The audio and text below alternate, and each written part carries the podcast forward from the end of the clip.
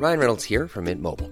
With the price of just about everything going up during inflation, we thought we'd bring our prices down. So to help us, we brought in a reverse auctioneer, which is apparently a thing. Mint Mobile unlimited premium wireless. Ready to get 30, 30, bit to get 30, bit to get 20, 20, 20, bit to get 20, 20, bit to get 15, 15, 15, 15 just 15 bucks a month. So, Give it a try at mintmobile.com slash switch. $45 upfront for three months plus taxes and fees. Promo for new customers for limited time. Unlimited more than 40 gigabytes per month. Slows. Full terms at mintmobile.com. Bonjour à tous et bienvenue à l'heure des pros ce matin. Bernard-Henri Lévy dit de lui qu'il est nationaliste et raciste. Éric Dupont-Moretti explique qu'il est négationniste. Bruno Le Maire précise révisionniste et Christophe Castaner ajoute sexiste.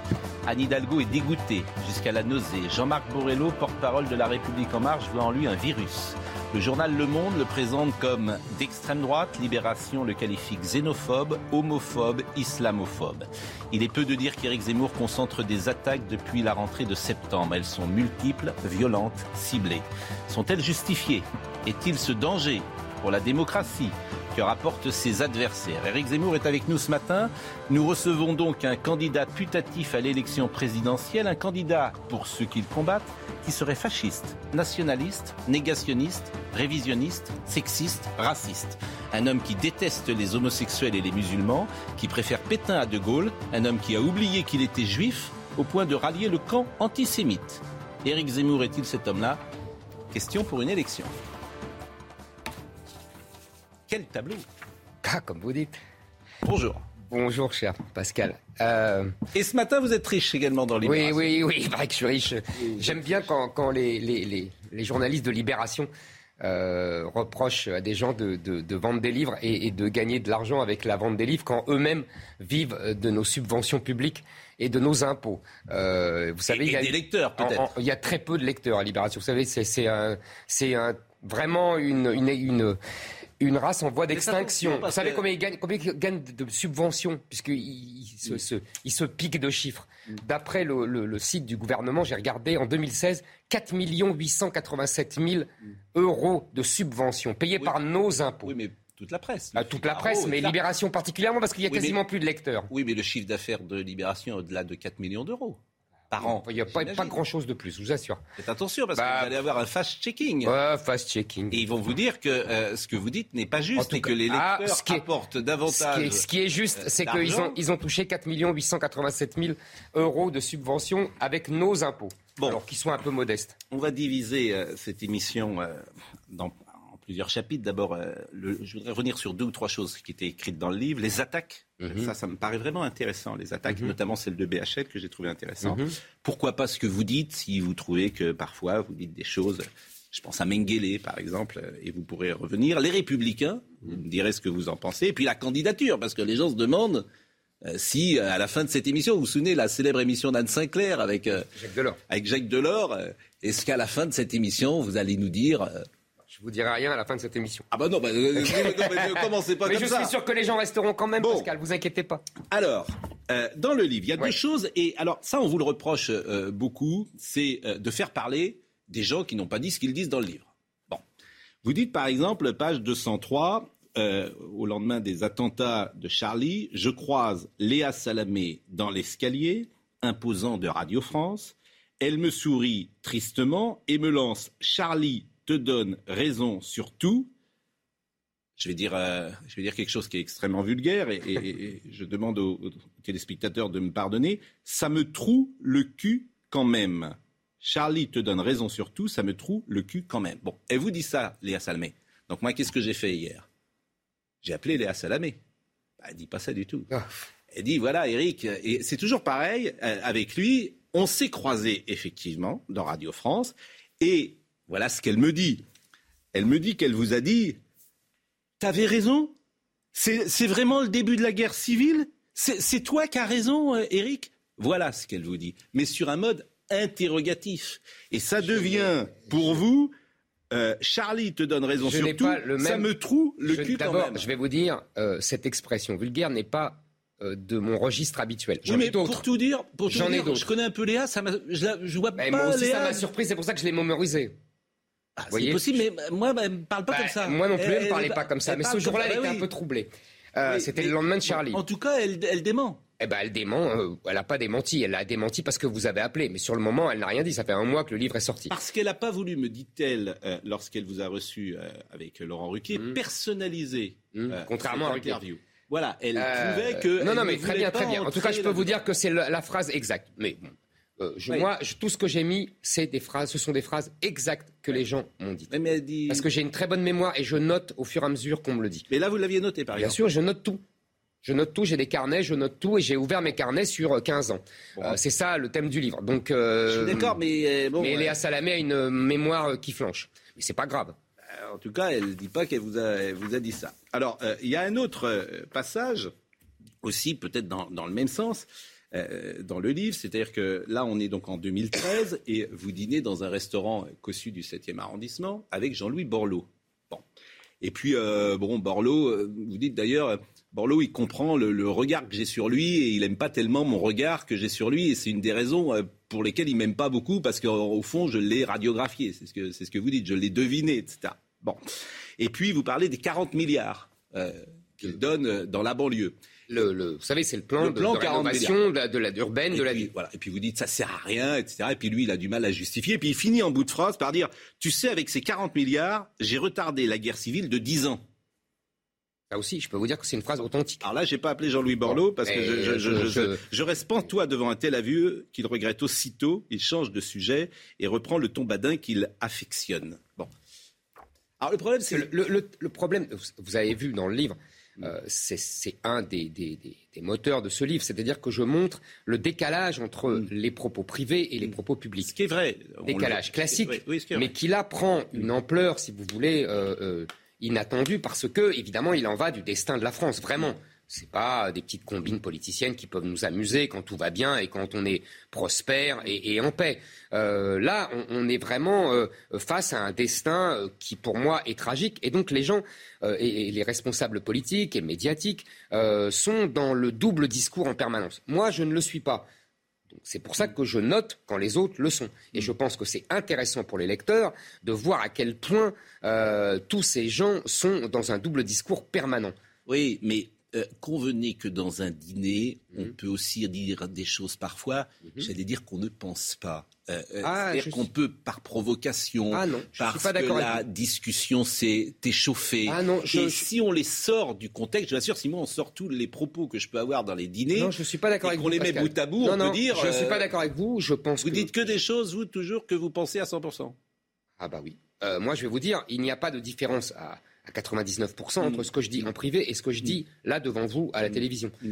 Euh, ça me, moi, je suis plus confortable que d'autres qui sont tout le temps dans les calculs, dans euh, le contrôle de leurs paroles publiques Mm. et, et- et qu'ils se lâchent dans, la, dans leurs paroles privées. Bon, je retiens qu'il faut quand même pas ni trop vous croiser, ni trop dîner avec vous. Parce que euh, si vous notez tout, effectivement, il faut faire euh, attention à ce qu'on dit. Et puis la dernière chose, dans le livre dont on n'avait pas parlé la dernière fois, c'est la conversation avec Emmanuel Macron, que vous avez trouvé assez instructive. Ah bah, je, je- il me semble, enfin vous l'avez lu, Oui. euh, c'est quand même euh, assez intéressant. D'abord parce que tout de suite la discussion est allée sur le fond. C'est tout à son honneur d'ailleurs, je Ouais. dois le reconnaître. Mm. Euh, et pendant trois quarts d'heure, on, on- on a, on a euh, discuté de, de- du fond, de la situation française, de, de l'immigration, de l'islam, de- du destin de la France, etc. Et je pense que il y a dans, dans, cette, dans cet échange deux visions vraiment de la France, de, euh, de notre destin, de notre avenir. Et, et je, il me semble, mais c'est à vous de juger, que ça prend une saveur particulière avec euh, les sondages récents et les attaques euh, dont, on- dont- dont vous allez parler. Euh, je pense que là, il y a, il y a vraiment euh, l'affrontement de deux visions euh, de la France qui sont antinomiques. Bon, les attaques, justement. Parmi tout ce que vous avez dit ou écrit d'ailleurs, il y a peut-être quelque chose qui a plus choqué euh, les uns et les autres. C'est ce que vous avez dit euh, et écrit sur la famille Sandler.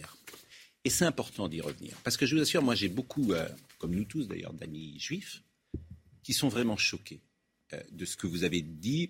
Et euh, je pense notamment à un journaliste euh, avec qui je suis souvent en, conversation et qui m'a dit, je ne vais pas le citer évidemment, et, pardonnez-moi peut-être de la trivialité de ce que je vais vous dire, il m'a dit Zemmour est un salaud. Ce qu'il a dit, c'est vraiment un truc de salaud. Et je rappelle les faits.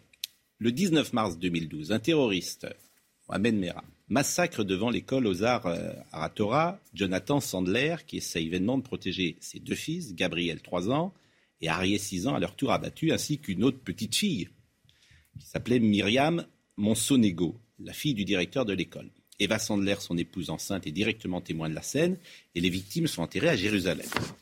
Et ce que vous écrivez, et c'est ça qui pose problème pour eux, et on écoutera tout à l'heure Nicolas Sarkozy, et BHL en parle également.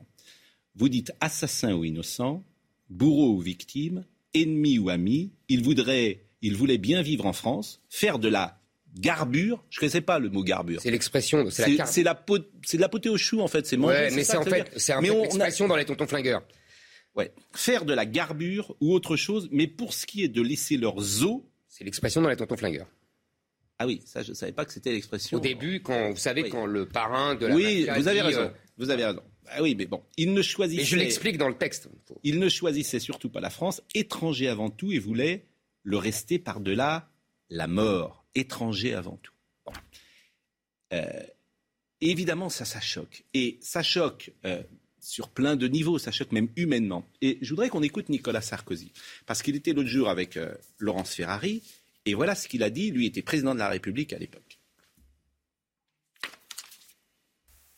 Quand on touche aux parents de l'école de Toulouse, aux Aratora, ça, j'accepte pas. Qui ont inhumé leurs enfants en Israël. Parce que j'étais président de la République, je les ai vus, jamais je les oublierai. Jamais j'oublierai le visage de cette femme. Elle a perdu son enfant, son frère.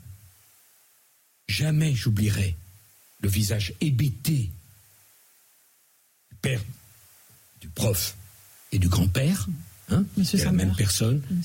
Pour moi, on ne peut pas les toucher. Parce qu'ils sont intouchables. Mhm. Voilà. Comprenez-moi, c'est pas au nom d'un débat d'idées, c'est au nom d'une souffrance que j'ai vue de près. Et s'ils veulent aller se faire enterrer en Israël, on les laisse tranquilles. C'est respectable. Et que cette femme, que j'ai revue plusieurs fois depuis, soit encore debout, je l'admire. Et personne n'a de leçon à lui donner. Personne. J'aime mon pays. Je me suis français par tous les pores de ma peau. Mais il y a une France. Bon, moi, je ne suis pas un fasciné de la France de la Commune. Hein. Je, vous le dis. Parce que les gens qui ont foutu le feu au Louvre, hein, alors que Paris était entouré des Prussiens, c'est pas mon truc. Mais je ne veux pas fermer le débat. Sauf quand on touche tellement profondément à la douleur humaine. Et cet assassin qui a attrapé la petite par la queue de cheval, j'ai dit, j'ai fait un serment que je ne prononcerai jamais son nom. Parce qu'il me dégoûte. Qui a pris la petite comme ça, qu'on puisse parler de la souffrance de ces gens, c'est qu'on ne connaît rien à l'humanité et à ce qui s'est passé ce jour-là tous. Vous voyez, l'attaque où elle est, elle est sur euh, ce que vous êtes vous, euh, comment dire, l'être humain que vous êtes, Mais la très bien douleur humaine. J'ai très bien que compris, ça vous le comprenez J'ai très bien compris qu'on voulait instrumentaliser ce que j'ai dit contre moi et qu'on voulait me faire passer pour un monstre sans humanité et sans cœur. Ça me rappelle, vous savez, euh, le débat entre Giscard et Mitterrand. Euh, vous n'avez pas le monopole du cœur. Moi aussi, j'ai un cœur. Il bat à son rythme. Mm. C'est exactement ce que j'ai envie de répondre. Tout ça, c'est de l'instrumentalisation politicienne de l'émotion et de la souffrance sincère et réelle de gens euh, qui, eux, je comprends très bien qu'ils aient été euh, surpris, choqués, euh, qui se sentaient blessés par ce que je dis. Ce n'est pas du tout le but du jeu. Je ne, je ne, je ne voulais pas du tout blesser ces gens. Ce que j'ai voulu dire, j'ai voulu réfléchir. Le problème, le problème de tous les. Non, je ne parle pas de la souffrance de ces gens qui. quand je dis c'est peut-être faux, ils sont français. Mais, mais avant, bah, ils sont français. De se faire enterrer en Israël pas ne veut pas dire qu'ils n'étaient pas étrangers avant J'essaye, j'essaye. Je ne sais pas si c'est bah, ces gens sont français. Je n'en sais rien. Oui, mais vous pensez ça, étranger non, non, non. Je dis, je dis. Simplement, j'essaye. Justement, si vous voulez, il y a deux, il y a deux, euh, comment dire il y a deux étapes dans, dans chaque un d'entre nous. Il y a d'abord l'émotion, il y a la sincère émotion euh, au sujet de ces gens, de la souffrance de ces gens. Ça, c'est une chose. Et après, il y a l'analyse rationnelle des événements. Ce n'est pas la même chose. Si on n'a plus le droit d'essayer d'analyser ce qui se passe d'un événement, parce que cet événement est horrible, monstrueux, il faut le dire. Moi, évidemment, analyser, ça ne veut pas dire mépriser ou mésestimer ou ignorer euh, la souffrance de ces gens. C'est une évidence. J'ai des enfants et je sais très bien, j'imagine très bien ce que ça peut être. Donc j'imagine l'horreur que ça peut être. Et ça ne veut pas dire que je ne ressens pas ça. Mais maintenant, quand mon cerveau rationnel fonctionne, c'est autre chose. Donc ils sont étrangers Non, je dis, j'essaye de faire, j'essaye de... Étrangers avant tout. J'essaye de faire une analyse. Je dis simplement, je dis simplement que les anthropologues nous apprennent mm. que enterrer quelqu'un, c'est un, un symbole très fort. Et qu'on enterre dans la terre d'où l'on est. Quand on enterre Mera, le premier réflexe de ses parents, c'est de l'enterrer en Algérie, comme la plupart, d'ailleurs, je le signale, des Algériens, des Tunisiens, des Marocains, mm. qui se font enterrer dans leur pays. Je mm. pense qu'il n'y a pas là de hasard. Vous voyez, ils se considèrent comme membres de leur terre là-bas. Et là, ils ont choisi. Il y a des tas de raisons d'ailleurs, je peux comprendre. Ils avaient peur que euh, la stèle euh, soit endommagée. Il y avait d'autres raisons aussi. Il y a des raisons religieuses. Vous savez, euh, on va parler de religion juive avec BHL. On peut, je peux vous dire aussi qu'il est de tradition dans la religion juive que le mieux est de se faire enterrer à Jérusalem parce que quand le Messie viendra, on sera le premier à ressusciter d'entre les morts. Vous voyez, il y a des traditions mais comme ça. C'est étranger avant tout. Donc, ça, ça vous l'expliquez pas, vous l'écrivez pas, donc ça peut. Mais, je comprends. Mais en je fait, vous dites c'est des étrangers avant tout. Non, non, ils se ah, considèrent. si enterrés à l'étranger de France, c'est ne pas considérer qu'on est français complètement. C'est tout ce que je dis. Maintenant, il y a des raisons objectives. Et je ne mets pas dans le même sac ces pauvres gens euh, qui ont été, qui ont souffert terriblement avec ce salopard qui, a, qui les a assassinés. Mais, pour moi, c'est tellement évident euh, que, que, je n'ai même pas besoin de le dire. Mais ce que dit euh, Nicolas Donc je pense que ce que dit Nicolas Sarkozy, c'est que je vais vous dire. Hmm. Moi, tous, ils jouent là-dessus. Ils jouent là-dessus, ils jouent sur, sur l'émotion tout à fait légitime, mm. mais ils en font, quand on est à la télévision, du pathos. Je connais ça par cœur. Mm. C'est un truc que je connais par cœur. Ils peuvent être. Euh, oui, non, mais il peut, très bien être sincèrement. Il, peut, vous reprocher. Il sait très bien, il sait très bien que je ne peux évidemment pas être étranger à la souffrance de ces gens. Simplement, j'étais sur un autre registre. Ils font semblant de ne pas le voir. C'est tout. pour, évidemment, pour m'attaquer, parce que je gêne, je gêne, parce que je dis des choses, soit qu'ils n'ont pas fait, comme Nicolas Sarkozy, alors qu'ils avaient été élus pour ça. Je le rappelle quand même que c'est un responsable politique. Ce n'est pas euh, simplement un commentateur d'émotions de, de, de, gens. Hein. C'est d'abord un président de la République qui n'a pas fait ce qu'il avait dit qu'il ferait et qui, a, et, qui a, et qui a trahi ses électeurs. On va parler de BHL. les choses à leur place. On va parler de BHL dans une seconde. Euh, Monsieur Sandler euh, vous a répondu d'ailleurs dans Le Monde. Je voudrais d'abord dire à Eric Zemmour que je suis d'accord avec lui quand il explique qu'il est dommage que des membres de la famille Sandler ne soient pas enterrés en France. Je regrette en effet que les cendres de ma grand-mère Pauline Walter se trouvent aujourd'hui en Pologne, où elle a été déportée en mars 1943, alors qu'elle habitait au Havre, etc. Bon, BHL. Euh, BHL, je trouve que c'est vraiment très très intéressant. Je l'ai eu au téléphone BHL. Mhm. Je l'ai appelé, je lui ai dit, écoutez, les bras m'en sont... J'ai failli tomber de ma chaise tellement c'est d'une très grande violence. Disons-le, ce qu'il dit de vous est une très grande violence. Et euh, ça m'a intéressé euh, d'essayer de, comprendre le mécanisme. Il vous euh, D'ailleurs, le titre, ce que fait Zemmour au nom NOM juif, parce que c'est important de savoir que vous êtes juif, et au fond, Anne Sinclair, je crois, dit la même chose, vous, vous faites honte aux juifs. C'est ça qu'il vous dit. Vous faites honte aux juifs, vous faites honte à la judéité, vous faites honte à l'histoire des juifs. Alors, euh, voilà ce qu'il écrit. Les infamies qu'il profère ou la piteuse idée de la France qu'il promeut quand il affirme euh, qu'elle n'a rien à faire du sort des femmes afghanes, qu'elle ne saura jamais la vérité sur l'affaire Dreyfus, ou qu'elle réprouve les petits anges assassinés par Mohamed Merah, dont les parents ont inhumé les os à Jérusalem. Il dit aussi, en ayant eu l'occasion d'en débattre quand il n'était encore comme le premier Mussolini, qu'un journaliste ivre de lui-même, je connais assez ses ficelles pour y revenir le moment venu, si la bulle tarde à se dégonfler. Il dit toujours la vieille extrême droite antisémite se donne un champion répondant à un type d'homme qui n'était pas précisément son genre.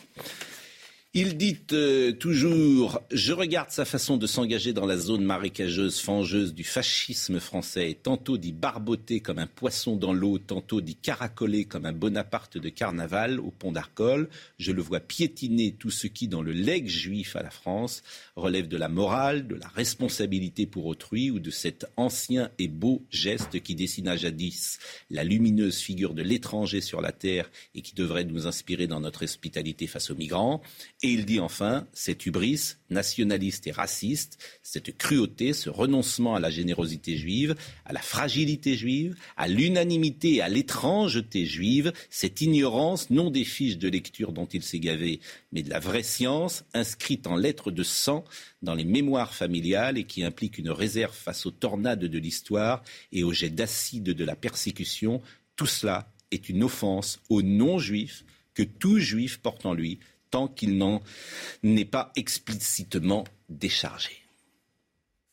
Alors je vais vous dire quand j'ai Explication. mais et réponse, pas seulement expliquer euh, cette cette prose euh, enfiévrée, je dirais pour le moins délirante. Euh, je vais vous dire ce que je pense. D'abord, quand j'ai lu la première phrase,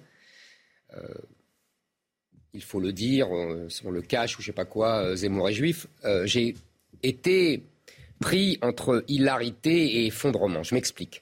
Hilarité d'abord parce que ça m'a rappelé évidemment la célèbre formule, la célèbre réplique que vous connaissez par cœur, tellement drôle, de, euh, de Funès, euh, de Salomon, vous êtes juif, dans euh, les aventures de Rabbi Jacob.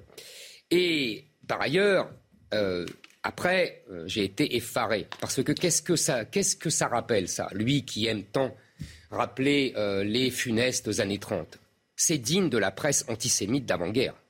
Un tel est juif, on ne vous le dit pas, mais il est juif, faites attention. C'est digne, je maintiens Pascal, c'est digne de la presse antisémite d'avant-guerre. Ça, c'est la première réponse. Qu'est-ce qu'il fait, Bernard-Henri Lévy? Il m'assigne à résidence ethnique et religieuse. Il dit Je suis d'abord un juif et je ne dois pas me comporter comme cela. Moi, je considère que je suis d'abord un citoyen français, que ça lui plaise ou non, et que je suis face à un pays, à un peuple qui est le mien, qui est le peuple français, que j'aime et que je pense en danger de mort et que je veux sauver pour cela. Que ça lui plaise ou non, que je sois juif ou non. Voilà. Ça, c'est ma première réponse. Monsieur Bernard-Henri Lévy fait du communautarisme et son universalisme n'est que le chemin le plus court vers le communautarisme le plus infect. Ça, c'est ma deuxième réponse. Et maintenant, on va approfondir, si vous le voulez bien. Qu'est-ce qu'il me dit? Il parle de euh, le non-juif. Moi, je ne connais pas le non-juif, excusez-moi. Je connais des Français de confession juive qui aiment leur pays et qui participent à la prospérité, à la gloire de leur pays. C'est tout. Je ne connais pas de legs juif. Pardonnez-moi. Moi, je sais que la France a été faite par le catholicisme et par l'Église et par les rois. Et que s'il y a un legs juif, guillemets, c'est simplement parce que le judaïsme a euh, inspiré le catholicisme. La judéité, la judéité, ça correspond à quelque chose. C'est un rapport à la culture, c'est un rapport à la religion, c'est un rapport à Israël, c'est un rapport dire, à, je vais vous dire, voilà, je vais ça veut dire quelque chose. Et d'ailleurs, c'est intéressant de vous entendre sur ce rapport que vous-même avez à la judéité. Mais si vous voulez bien, je vais répondre. Parce que il y a un, une erreur faite depuis un siècle ce que dit Bernard-Henri Lévy, ce que dit Anne Sinclair, ce qu'ils défendent, c'est un positionnement moderne de juifs de gauche. J'invite, j'invite tous les gens que ça intéresse, juifs ou pas juifs, à lire les textes d'Anna Arendt là-dessus, sur l'antisémitisme. Très intéressant. Ce qu'ils disent, eux, ce n'est pas le judaïsme. C'est une vision des juifs de gauche, moderne, émancipés après le 19, au XIXe siècle. Le judaïsme, qu'est-ce que c'est? J'ai fait quelques études là-dessus, pardonnez-moi, j'ai eu mon enfance euh, pétrie de judaïsme parce que mes parents étaient très pratiquants. Le judaïsme, qu'est-ce que c'est? C'est une terre, un peuple, une loi. Une terre, la terre d'Israël, un peuple, le peuple juif, une loi, la loi juive donnée à Moïse. C'est cela le judaïsme. C'est plus proche de Barès que de Zola. D'ailleurs, Bernard-Henri Lévy le sait lui-même, puisque quand il est à Jérusalem, il est beaucoup plus proche de Barès que de Zola. Seulement, il joue à Zola à Paris et Barès à Jérusalem. Il faut choisir. Avec M. Bernard Lévy, c'est simple. Il n'y a de bon nationalisme que non français. Ah, quand il est avec les Kurdes, il est formidable, il les trouve formidables. Quand il est à Jérusalem, il les trouve formidables. Et ils ont, bien raison de se défendre, eux. Ils ont bien des raisons de défendre leur nation. Le peuple français a lui aussi le droit d'être défendu et de défendre son intégrité et son identité, quoi qu'en dise et quoi qu'en pense M. Bernard-Henri Lévy. Et je vais vous dire ce qu'il est, M. Bernard-Henri Lévy. Mm. C'est très simple. Depuis 40 ans qu'il a écrit l'idéologie française, il est un traître. Il est la figure absolue du traître. Il est la personne qui dénonce et qui culpabilise les Français depuis 40 ans, qui les fascise. Depuis 40 ans, j'ai lu et relu son idéologie française. C'est un scandale. Monsieur Bernard, vous savez, dans l'histoire de il France. Vous répondra, mais, mais, on a déjà débattu ensemble. Il vous répondra. mais le mot traître n'est pas adapté. Je vais vous dire. L'engagement qu'il a sur le oui, terrain. Son engagement, justement. C'est toujours contre la France. il, nous a emmené, il nous a emmenés en Libye. C'est une catastrophe. C'est une catastrophe. Non, Pascal Pro, pardonnez-moi, je continue. Là où je vais vous dire, Bernard-Henri Lévy, je continue. Bernard-Henri Lévy est un malraux carnaval qui veut absolument faire sa guerre d'Espagne tous les deux ans et qui nous et qui nous et qui nous et qui ça se retourne toujours contre les Français. C'est marrant, son internationalisme est toujours anti-français. Vous connaissez, vous connaissez bien sûr, je lui ai déjà dit en face d'ailleurs, mm. la fameuse phrase de Jean-Jacques Rousseau qui le définit. Défiez-vous de ces cosmopolites qui vont chercher au loin dans des livres des devoirs qu'ils dédaignent chez eux. Tel philosophe, c'est lui, aime les Tartares pour ne pas aimer ses voisins. Bon, euh, on va marquer une pause. Je récuse euh, Mais récusez, mon cher, récusez. Lorsque euh, vous expliquez qu'il est un traître et que c'est toujours la France euh, qui est perdante, Absolument. quand il a fait le film qu'il a fait, où il va défendre ceux qui sont le plus attaqués dans le monde entier, il ne s'agit pas de la France, il s'agit de défendre des gens qui sont en difficulté et lui-même, par l'aura médiatique qui est la sienne, permet d'avoir un regard sur ces populations. Ben, c'est important. J'aimerais, j'aimerais qu'il mette autant d'ardeur à défendre les Français. Et quand, et quand, et quand il parle de générosité juive, de ceci juif, etc. Ça n'a rien de juif. Pardonnez-moi. La générosité n'a rien de spécifique. Ça, c'est autre chose. Il est... Non, non, non, non, non. Je vais vous dire, non seulement, non, seulement Bernard-Henri Lévy, non seulement Bernard-Henri Lévy mm. est un traître à la France, mais il est en plus le plus grand fabricant d'antisémitisme qui soit au monde. C'est-à-dire qu'à chaque fois qu'il parle, les gens se mettent à, à, à voir réveiller leur antisémitisme. En tout cas, je suis pas sûr que ce mot traître à la... D'ailleurs, je suis même certain que le mot traître à la France soit adapté à un homme qui euh, je combat et, et, sur les idées depuis 40 ans. Oui, et, justement. tout dire... Les idées anti-françaises tout le temps, contre la France, pour la culpabilité de la France. Vous savez... On est chez Drummond, là, c'est l'anti-France. Vous savez, vous savez... On est vraiment à la fin du 19e vous siècle. Savez, mais, mais vous savez... c'est la libre parole. Vous savez... Non, c'est lui, qui, c'est lui qui nous ramène dans la presse antisémite. Non, c'est l'anti-France et les C'est lui. Non, je suis désolé. Vous savez, euh, vous savez, Pascal... Euh, il y a quand même des choses simples à mm. comprendre. C'est que il faut choisir. Mm. Euh, son universalisme, je le répète, mm. n'est que un, le paravent du communautarisme, et deux, à chaque fois qu'il va soi-disant sauver tel peuple ou tel peuple pour se mettre en, valeur et se montrer sur les écrans, euh, en vérité, ça se retourne contre nous parce que nous, on a, on reçoit les migrants. Ce n'est pas M. Bernard-Henri Lévy qui est attaqué par des migrants. Ce n'est pas M. Bernard-Henri Lévy qui est violé par des migrants. Ce n'est pas M. Bernard-Henri Lévy qui subit les trafiquants de crack en bas de chez soi. Hein. Donc il faudrait un peu qu'il soit... Mais euh, vous savez, on a déjà débattu ensemble. Vous avez été en difficulté ah, J'ai pas remarqué. Vous avez été en ah, difficulté sur, euh, sur ces sujets-là, et euh, parce qu'effectivement, il peut euh, vous répondre. Pas du tout, non. pas du tout. On, va répondre, bien sûr. la campagne va être violente. Hein. Ce que vous dites ce matin est violent. Ah, parce que, ce qu'on dit sur moi n'est pas violent. Vous avez raison. Ce que vous ce qu'on dit sur vous est très violent. Je partage cet avis. Donc la campagne va être violente. Mais c'est normal, vous savez. Vous savez pourquoi elle est violente et pourquoi elle va être violente? Pour une raison simple c'est qu'il en va du destin de la France.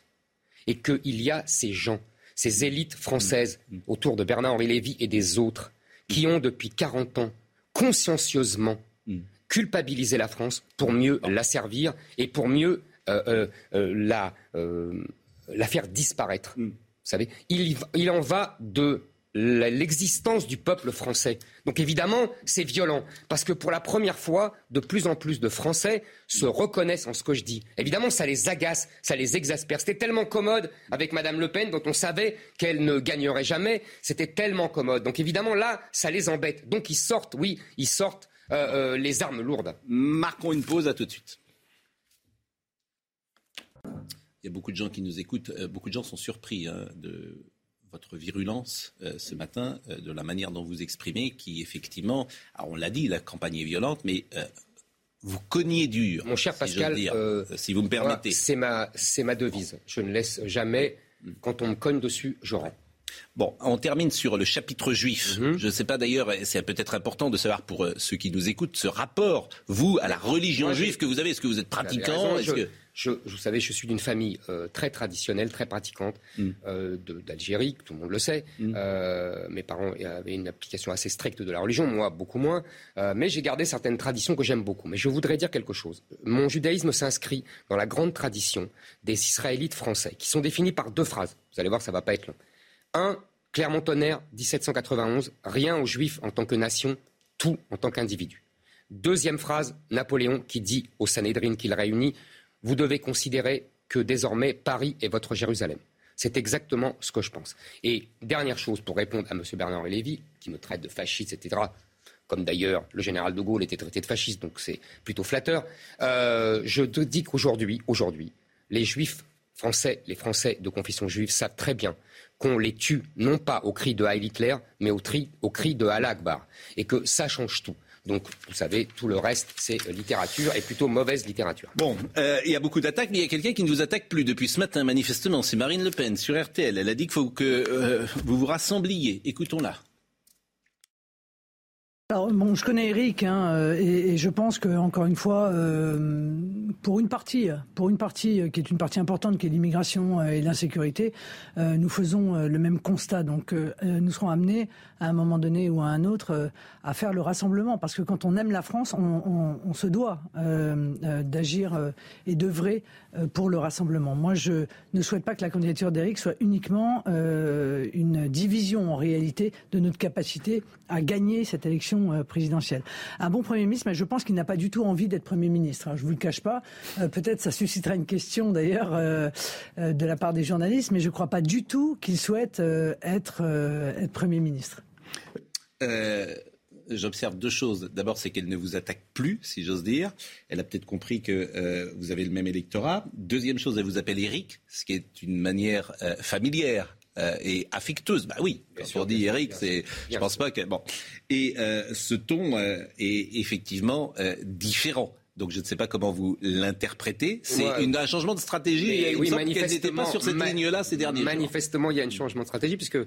elle disait il n'y a pas longtemps qu'elle ne voulait pas être associée à moi parce que mm. j'étais trop radical et, que euh, voilà et que Bardella a été euh, lancé pour euh, me taper dessus en permanence. Donc bon, mais vous savez, moi je suis ravi qu'on soit gentil avec moi. Hein. Je préfère qu'on soit gentil avec moi plutôt que méchant, même si je connais le fameux mot de Jacques Chirac quand je veux tuer, j'embrasse.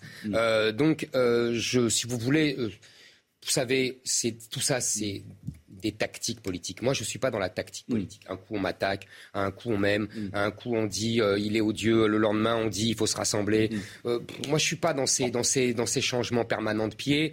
Moi, je suis ma route, je dis les choses que je dis, euh, je dis les, diagnostics que je fais depuis plusieurs décennies, j'explique aux gens ce que je pense. Ils m'écoutent, c'est très bien. Ils ne m'écoutent pas, c'est très bien aussi. Voilà où j'en suis. Maintenant, Marine Le Pen, j'ai rien contre elle, je le dis depuis le début, moi. Je euh. dis, il n'y a rien de personnel, je n'ai rien contre elle. Je pense depuis le début qu'elle ne peut pas gagner et qu'elle le sait, que tout le monde le sait et que mm. c'était la garantie hors d'Emmanuel Macron. Mm.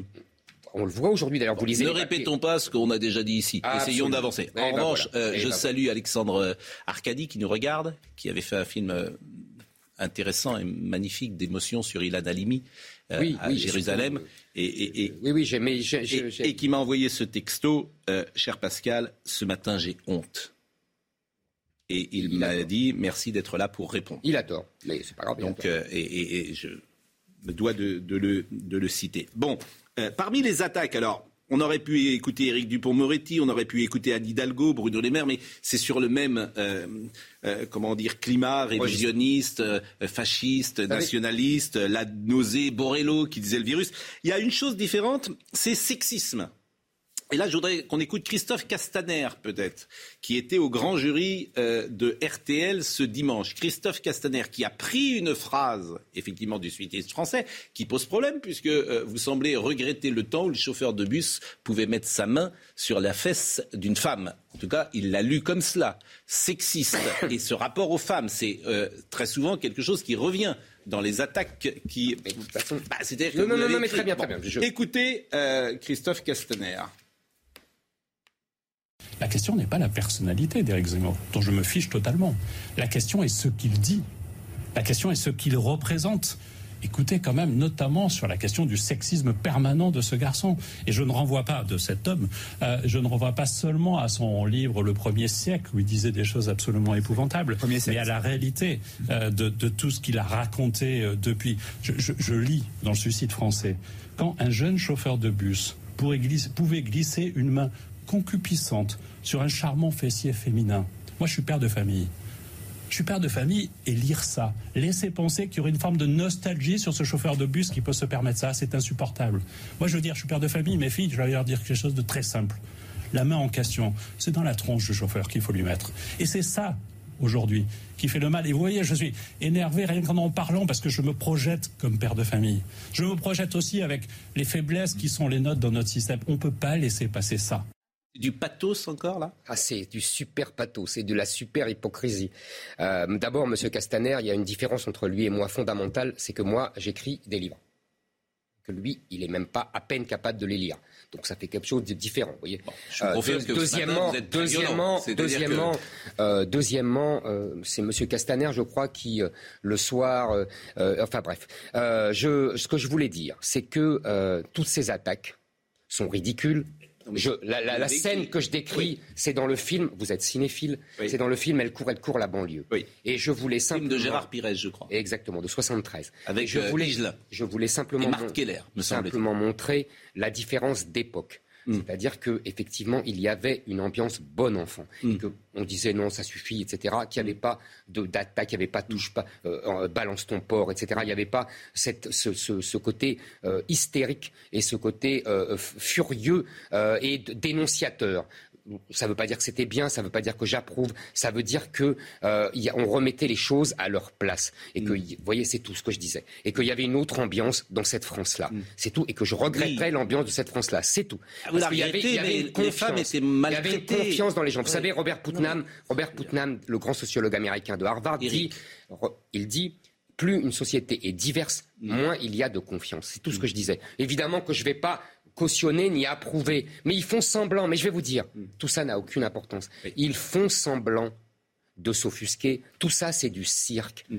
C'est du cirque. C'est comme le cirque antifasciste. C'est euh, parce qu'ils savent que pour l'essentiel de mon discours, les gens sont d'accord avec moi. Alors évidemment, alors évidemment, ils vont, chercher, ils vont chercher des, des, des choses annexes qui, n'ont pas, qui ne sont pas fondamentales pour essayer de m'attaquer, révisionnisme, machin, comme mm. si le, c'était le sort de Pétain qui se jouait, comme si Pétain était candidat à l'élection présidentielle en 2022. Euh, c'est, c'est ça, ils cherchent des choses annexes parce qu'ils savent que sur ce que je dis, de fondamental, là, les gens sont d'accord et ils en sont terrorisés parce qu'ils essayent d'occulter ça depuis des décennies. Convenons que euh, la place des femmes, euh, la manière dont on se comporte avec elles, la manière dont elles sont dans l'entreprise aujourd'hui, etc., est plus euh, agréable aujourd'hui qu'elle ne l'était dans les années 70. Ah, pardonnez-moi, je ne trouve pas.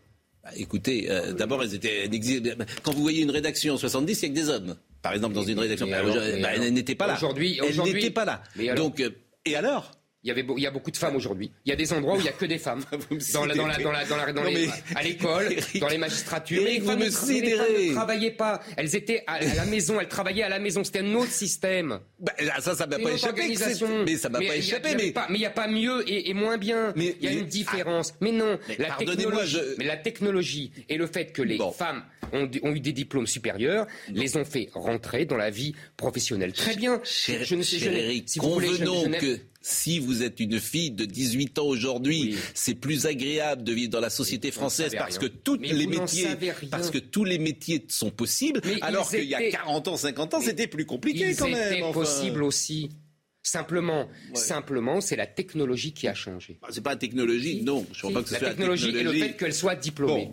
Mais bon, de toute façon, euh, toute façon, c'est simple. On ne, on, ne, on, ne, on ne revient pas aux époques passées. Écoutez, moi je ne reviens pas aux époques passées. Si vous Donc, me il faut accepter la société telle qu'elle est, et c'est très bien comme ça. Voilà. Et les femmes peuvent faire tous les métiers qu'elles veulent, et c'est très bien comme ça. Et ce qui n'était pas le cas il y a 40 ans ou 50 ans? Mais ah si. Bon. Si, euh, c'était le, cas, Mais deux ou trois. Deux ou trois choses. La droite, les républicains. Euh, Nicolas Sarkozy a dit, on peut l'écouter d'ailleurs, euh, vous êtes le symptôme du vide. Finalement. On va pas l'écouter parce qu'on est très pressé pour te vous dire. Il nous reste 10 minutes et, j'ai deux ou trois choses encore à vous poser. Euh, vous êtes le symptôme du vide. Vous êtes là parce qu'effectivement, il n'y a pas de. Ce qui est sans doute vrai d'ailleurs, le casting est sans doute faible dans les raisons qui expliquent votre succès. Le casting 2022 est peut-être l'un des plus faibles de la Ve République. Vous ne devriez pas être là. Ah, oui, mais, mais vous ne devriez pas être là. Sarkozy Monsieur Sarkozy a raison. J'ai déjà répondu euh, à Laurence Ferrari. Euh, il a raison, mais euh, lui-même, par rapport au général de Gaulle et par mm. rapport à Georges Pompidou, était le symptôme du vide. Mm. Donc, si vous voulez, ça ne fait que dégringoler. Euh, c'est pas de ma faute. Euh, mm. euh, nous sommes tous le symptôme du vide par rapport au général de Gaulle. Les Républicains, est-ce qu'à votre avis, si vous vous présentez aujourd'hui à la primaire des Républicains, au Congrès, puisqu'en fait c'est une primaire déguisée, mais à votre avis, vous gagnez je ne sais pas, de toute façon, la question ne se pose pas. Euh, Monsieur Larcher et les hauts dignitaires de LR ont, fait, apparemment, si j'en crois le Figaro, un, article mm. anti-Zemmour, donc je ne peux pas me présenter. Mm. Vous avez vu qu'il y a eu un sondage parmi des, militants qui me mettaient en tête. Mais mm. moi, euh, je sais que j'ai beaucoup de militants LR qui m'aiment beaucoup. Mais vous savez, le sujet de ce congrès, euh, euh c'est pas une vraie primaire. Il faut bien comprendre ça. C'est, ça y est, c'est plié. Il faut, dire aux gens quand même. À partir du, bah, je vais vous expliquer. À partir du moment où Xavier Bertrand a renoncé à se présenter tout seul et à venir devant le Congrès. Ça veut dire qu'il a accepté sa défaite. C'est-à-dire qu'il a perdu. Il sait que devant le Congrès, il va perdre, car les militants ne lui pardonnent pas les militants ne lui pardonnent pas d'être partis en claquant la porte et de les avoir insultés en leur disant qu'ils étaient trop à droite en choisissant Vauquier. Mm. Pareil pour Valérie Pécresse. Donc le fait est que ça y est, c'est fini. Euh, c'est M. Barnier qui sera le candidat LR, mm. puisqu'ils en ont décidé ainsi et, que les militants voteront pour lui. Et si vous vous trompez Donc il y aura un arrangement. Ben, on verra, on en reparlera. je dirais, je me suis trompé. Mais voilà comment je vois les choses. Parce qu'il est possible que les militants se disent Barnier est à 7%, Xavier Bertrand est à 16%, et qu'ils aient un peu la même euh, attitude que les euh, Nous verrons. que les électeurs des socialistes. écologistes également. Oui, Lorsqu'ils ont mis Jadot plus que Rousseau, ils sont peut-être plus. Ah oui, mais ils ont mis Jadot plus que Rousseau. Ils peuvent voter pour celui qui est le mieux placé. On verra. On verra. Vous avez raison. Vous avez raison. Ils peuvent faire ça. Mais ce que je pense moi, c'est que ça va se passer comme ça et que de toute façon, qu'est-ce que c'est que cette primaire? Ils savent tous les trois et tous les autres qu'ils ne gagneront pas. Ils le savent. Mais vous, vous pensez que, vous attendez, gagner? attendez. Et donc, cette primaire, qu'est-ce que c'est? C'est pour être Premier ministre de M. Macron. Voilà. Hmm. Ils préparent tous le, ralliement à M. Macron. C'est pour ça qu'Édouard Philippe a créé sa structure le week-end dernier. En fait, qu'est-ce qui se passe? Si on voit sur la longue durée des 40 dernières années, à droite, il y avait le RPR, parti bonapartiste, patriotique, hmm. social, euh, et il y avait l'UDF, parti européiste euh, euh, et plus décentralisateur. Hmm. Tout ça a été confondu dans, une même, dans un même mouvement. Aujourd'hui, on voit bien moi, je fais renaître le RPR et Édouard Philippe fait renaître l'UDF. Donc LR n'a plus de raison d'être. Ils vont se partager entre les deux. Euh, nous sommes aujourd'hui euh, le 14 octobre. Vous savez ce que c'est? Non. C'est l'anniversaire de la victoire de Iéna en 1806. Euh, magnifique victoire sur les Prussiens de Napoléon quand Davout, le maréchal Davout, duc d'Auerstadt, a résisté à la bataille d'Auerstadt à un Français contre trois. On était, je crois, même un peu moins de 30 000 Français. Il y avait 90 000 Prussiens. Et c'est les magnifiques soldats français qui ont gagné. Que voulez-vous qu'il fit contre une très belle journée. Que voulez-vous qu'il fit contre trois Et eh ben voilà, il gagnait. Parce que qu'il mourut, qu'un beau désespoir. Impossible n'est euh, pas français. Dites-moi, donc c'est pour ça que vous avez choisi ce jour précisément en hommage à Iéna, mais en hommage à Napoléon, pour déclarer votre candidature sur euh, notre antenne. vous, êtes, vous êtes habile, mais ça ne oh, pas, trop. Je, je, ne dirais pas que ce que je viens de dire est, habile. Je ne dirais pas cela. Au contraire, je trouvais qu'il y avait des grosses ficelles. bon, c'est pas euh, aujourd'hui, mais alors je savais que c'était pas aujourd'hui, mais vous préparez quelque chose de innovant, de, non, vous savez. D'abord, est-ce que votre décision est prise On innove. Est-ce qu'elle est prise, votre décision Non, ma décision. Elle est prise ou pas Elle mûrit. Elle vous savez, vous, si vous voulez, vous voyez bien que euh, ma décision était dépendante de plusieurs éléments. Nous sommes d'accord. éléments de, d'abord, est-ce que mm. mon discours était entendu mm. euh, par les Français? Il l'est manifestement. Il l'est manifestement. Mm. Est-ce que euh, j'avais moyens, les moyens matériels, vous voyez, financement, signature, tout ça n'est, pas n'est pas gagné. C'est, long, c'est lent. Il y a des gens qui s'activent formidablement. Mais répondez à ma question. Est-ce que votre décision vous l'avez prise? Moi, en tout cas, en tout dans un sens ou dans un autre. Est-ce qu'elle est prise? Elle est mûrie et ne vous inquiétez pas. Je quand, quand je Mûri, ça veut dire quoi? Bah, Ça veut dire que c'est. Elle est prise. Non, ça, veut dire que dans ma tête, euh, ce n'est pas définitif, mais en tout cas, ça avance. Euh, oui, je, la mûris de plus en plus. L'écho, l'écho que mon discours rencontre, évidemment, m'encourage et, me donne envie d'y aller. C'est une évidence. Est-ce que vous avez euh, un calendrier? Est-ce qu'à par exemple, avant le 15 novembre, nous saurons si vous êtes candidat Non, je n'ai pas, de calendrier précis. Hmm. Non, sincèrement, je n'ai pas de calendrier précis. Mais euh, l'important, vous savez, ce sont les idées. Oui, ah non, mais, euh, que, oui, non, pas que ça. Mais si, mais non, mais que vous percutiez les idées, moi je le dis sur ce plateau, en permanence, il n'y a pas de souci. Après, il y a l'ADN de ce que vous êtes. Euh, le chef que vous pouvez être ou pas. La dernière fois, on avait eu cette discussion, en fait. L'insensibilité ou pas que vous pouvez avoir sur certains sujets. Disons-le, bah, ce qu'on a vu avec Nicolas Sarkozy tout à l'heure. La violence que vous manifestez dans des attaques où les gens peuvent se dire attention, nous avons un pyromane. Donc ça, ça, Pascal, on n'est plus sur les idées, on est sur l'ADN. Vous avez raison, mais vous savez Pascal, il y a, et, peut-être faut-il rassembler lorsqu'on va dans cette élection plutôt que euh, jeter de l'huile sur le feu. Je ne jette pas d'huile sur le feu. Euh, ce matin, je défends des idées et je me défends. ce matin, chacun aura constaté que vous avez mis le curseur personnel d'ailleurs en attaquant les uns et les autres assez élevé, mais que vous avez répondu à des attaques, je l'ai dit, qui sont également fortes. Merci Pascal. Non mais il n'y a pas de. Je ne me laisserai pas. Je ne me laisserai dernière pas chose, sans réagir. Dernière chose, euh, puisque euh, quand on est candidat à la présidentielle, c'est le déballage. Ouais. C'est le déballage. Donc il y a eu la dernière fois vous étiez venu le 13 septembre, il n'y avait pas eu encore cette photo de match. Ah bah, elle a fait parler cette photo de match. Certains même euh, euh, disent que euh, vous l'auriez, pourquoi pas, non pas initié, mais laissé faire. Donc on vous voit sur cette une de match avec une jeune femme qui est Sarah Niafo, conseillère. Cafo, voilà, jeune femme brillante, Absolument. jeune, qui est votre conseillère de l'ombre. Et chacun avait remarqué qu'entre le papier qui était plutôt intéressant sur le fond et la photo, il y avait un décalage. C'est une photo de Voici, où on vous voit, disons-le, comme un couple d'amoureux dans l'eau. C'est en tout cas euh, l'interprétation qu'on peut en faire. Et puis, euh, il y avait un, à côté, il y avait effectivement un papier qui disait qu'elle était très présente. Alors, est-ce que vous acceptez de parler de votre vie privée ce matin ou est-ce que votre vie privée reste privée? Ma vie privée restera privée. Et je ne répondrai pas à des questions sur ma vie privée. Je remarque d'ailleurs qu'une fois de plus, il y a un deux poids, deux mesures, mais passons. Et que euh, Paris Match, euh, oui, Paris Match euh, fait des choses arrangées avec d'autres. Moi, il n'y a rien d'arrangé et je n'ai pas laissé faire.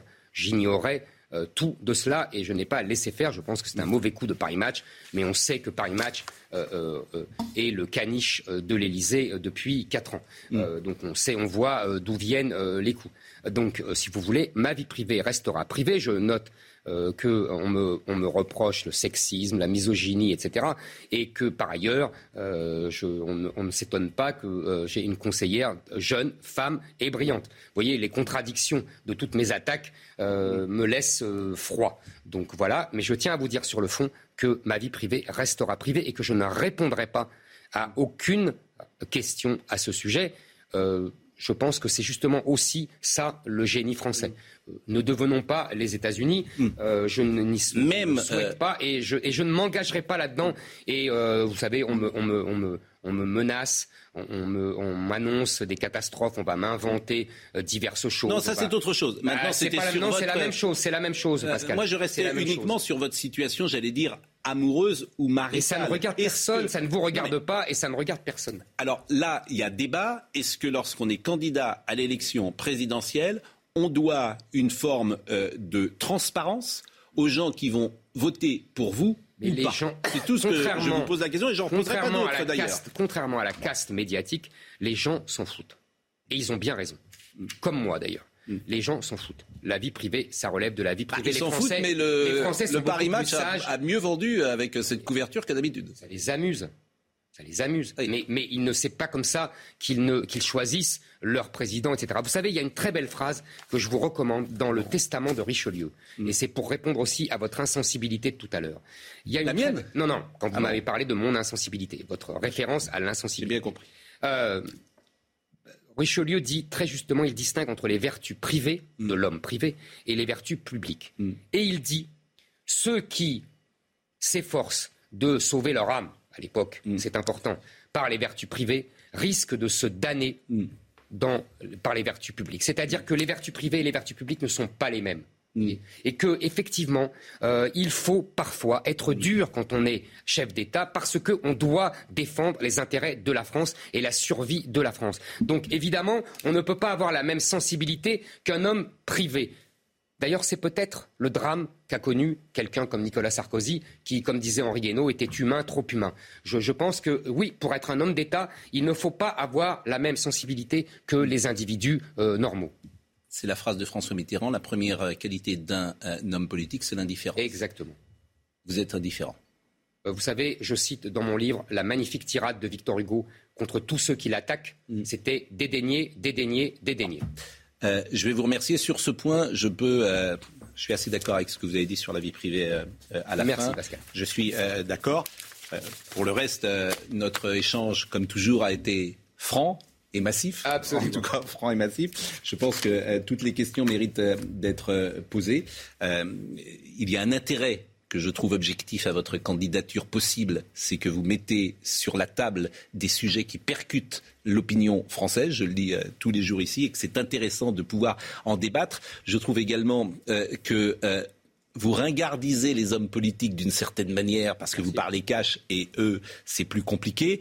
Et je trouve également, non seulement vous les regardisez, mais on voit parfois leur faiblesse culturelle. C'est-à-dire qu'on découvre une génération qui connaît, qui est des bons gestionnaires, parfois dans des villes de province, mais au fond, c'est extraordinaire que dans notre société d'aujourd'hui, c'est euh, les journalistes, j'ai vu l'autre jour d'ailleurs Pierre Arditi, je pourrais dire la même chose, qui disent des choses plus intéressantes sur la société que des hommes politiques. Donc ça, ça m'interroge aussi. Vous avez raison, surtout que ça, ça m'interroge aussi sur leur capacité à gouverner. Vous savez, vous connaissez la formule magnifique du général de Gaulle.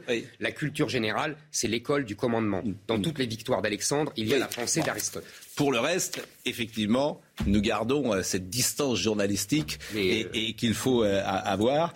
Et vous avez ce qu'on a, ce qu'on a fait ce matin avec toutes les questions, même celles qui fâchent, qu'on a pu vous poser. On va débriefer avec Jean-Claude Dacier, avec Philippe Guibert, avec Marie-Estelle Dupont, qui est là. Je vous remercie. Vous voulez pas rester encore une demi-heure de non, plus je vais. Vous avez un rendez-vous. je vous remercie et à tout de suite pour un débrief. Marie-Estelle euh, Dupont est avec nous aujourd'hui, Philippe Guibert, Jean-Claude Dacier, ils ont écouté. Euh, d'ailleurs, euh, j'aurais aimé hein, que vous participiez, ça aurait été peut-être plus intéressant. J'ai demandé d'ailleurs à Eric de rester avec vous à la fin. Bon, il souhaitait ce format qu'on a eu ensemble pendant 45 minutes. Mais c'est vrai que j'aime bien quand vous êtes présent le matin, c'est le style de notre émission. Jean-Claude Dacier, qu'est-ce que vous en avez pensé? D'abord, j'aime pas trop attaquer les gens quand ils ne sont pas là. Mais honnêtement, là, je ne me sens pas du tout tenté par la critique. Je trouve qu'il a fait une émission excellente. Vous aussi d'ailleurs, pour tout vous dire. Je trouve que vous n'avez pas fait de concession, que les, questions étaient raides, faisant écho d'ailleurs, notamment à ce qu'a écrit euh, BHL dans un papier du Point, il y a eu d'autres. Donc il a répondu, je trouve, avec beaucoup de brio à des, questions, à des problèmes qui, euh, pour lui, à mon sens, sont des questions qui peuvent le handicaper dans la poursuite de son aventure politique. On lui a reproché son, sa dureté, sa radicalité, euh, son arrogance, euh, parfois sa méchanceté. Je trouve son insensibilité. Et quand euh, Nicolas Sarkozy dit la douleur humaine, c'est quand il dit c'est ne rien connaître à la douleur humaine que de réagir comme il a réagi, c'est l'insensibilité. C'est peut-être ce drame de Toulouse avec l'enterrement de ses enfants en Israël, c'est peut-être là où il a été sans doute, encore je ne suis pas sûr, le moins convaincant. Sur BHL, je l'ai trouvé remarquable. Globalement, pour résumer mon impression, moi j'aurais beaucoup souhaité l'interroger sur d'autres questions, mais ça viendra. On a d'ailleurs commencé aussi avec Laurence Ferré à parler un peu économie. J'ai échangé deux minutes avec lui. Je crois qu'on n'est pas d'ailleurs. Il, il est en train d'évoluer sur l'économie, ça me passionne. Restons sur ce matin. Très bonne matinée, très bonne interview, réponse à des attaques qui étaient très violentes. Alors c'est vrai qu'il a répondu sur le même ton. Mais ça, c'est le style, et il a raison, à mon avis, de ne pas en changer. À ne pas confondre avec le reproche que je lui fais quand il parle de sujets sur le fond euh, de, ne pas en, rajouter, parce que son discours sur le fond, immigration, délinquance, justice, etc., est déjà suffisamment puissant et fort pour ne pas qu'il en rajoute dans la provoque ou dans la dureté du ton. Ça, c'est mon jugement. Je pense que ça n'arrange pas et que ça l'handicape plutôt. Mais ce matin, en réponse à des questions notamment BHL, d'une grande violence. Il a répondu sur le même ton et je l'ai trouvé très bon. J'ai trouvé que sur les attaques de BHL, euh, qui, euh, qui étaient vraiment les attaques du, juif honteux, enfin, c'était, euh, c'était vraiment sous la ceinture. Il a fait preuve d'une dignité, d'une maîtrise de lui, d'un calme assez, assez impressionnant. Il est endurant alors qu'il a l'air très fatigué, quand même. Euh, voilà. Non, mais J'ai- j'ai le problème que vous des- posez aussi, et qui va être intéressant sur cette campagne pour ceux qui l'attaquent, c'est jusqu'à quel point les attaques sont contre-productives ou pas. Vous dites attaque sous la ceinture. Si BHL euh, vous, nous écoute, je, je ne pense pas qu'il trouve précisément que. euh, Mais moi, je son- trouve ça douloureux. Enfin, je suis pas juive, mais j'ai trouvé douloureux qu'on l'attaque sur la judéité, sur le fait de salir sa judéité. Enfin, c'est ignoble de faire ça. C'est un changement de sujet, c'est décentrer le débat. On a envie de l'entendre sur l'économie, sur la, réindu- sur réindustrialisation. Bah oui, mais il a très bien répondu. Il a dit, mais moi, je suis français en fait Mais- avant tout, quoi. Et j'aime mon pays. Pardon, excuse-moi. Non, non, vas-y. Euh, Philippe ce qui m'a frappé, c'est que le métier rentre. Le métier de candidat, le Oui, métier de politique rentre chez Éric Zemmour. Parce qu'il y a, il y a un ou deux mois, vous l'aviez interviewé, et euh, juste après qu'il soit passé chez euh, Léo- Léa Salamé et Rouquier, où il s'était fait pilonner, et vous lui aviez dit, mais vous n'avez pas la niaque, vous n'avez pas Je le... lui ai dit, j'ai- pensé Vous en regardant à Nicolas Tapie. Sarkozy et Bernard Tapie. Exactement. Et là, ce matin, face à effectivement à des attaques très rudes, je ne reviens pas sur ce qu'a dit, euh, ce qu'ont dit Jean-Claude et Marie-Estelle, mais je l'ai trouvé profondément politique, c'est-à-dire rendant les coups, mais de façon maîtrisée, euh, jaugeant son niveau de, de violence euh, à celle de l'adversaire, donc montrant qu'il est en train de devenir un candidat. Voilà. Moi, c'est ça qui m'a beaucoup frappé, c'est-à-dire qu'il n'est plus pour moi euh, le polémiste euh, doué, euh, avec une rhétorique brillante.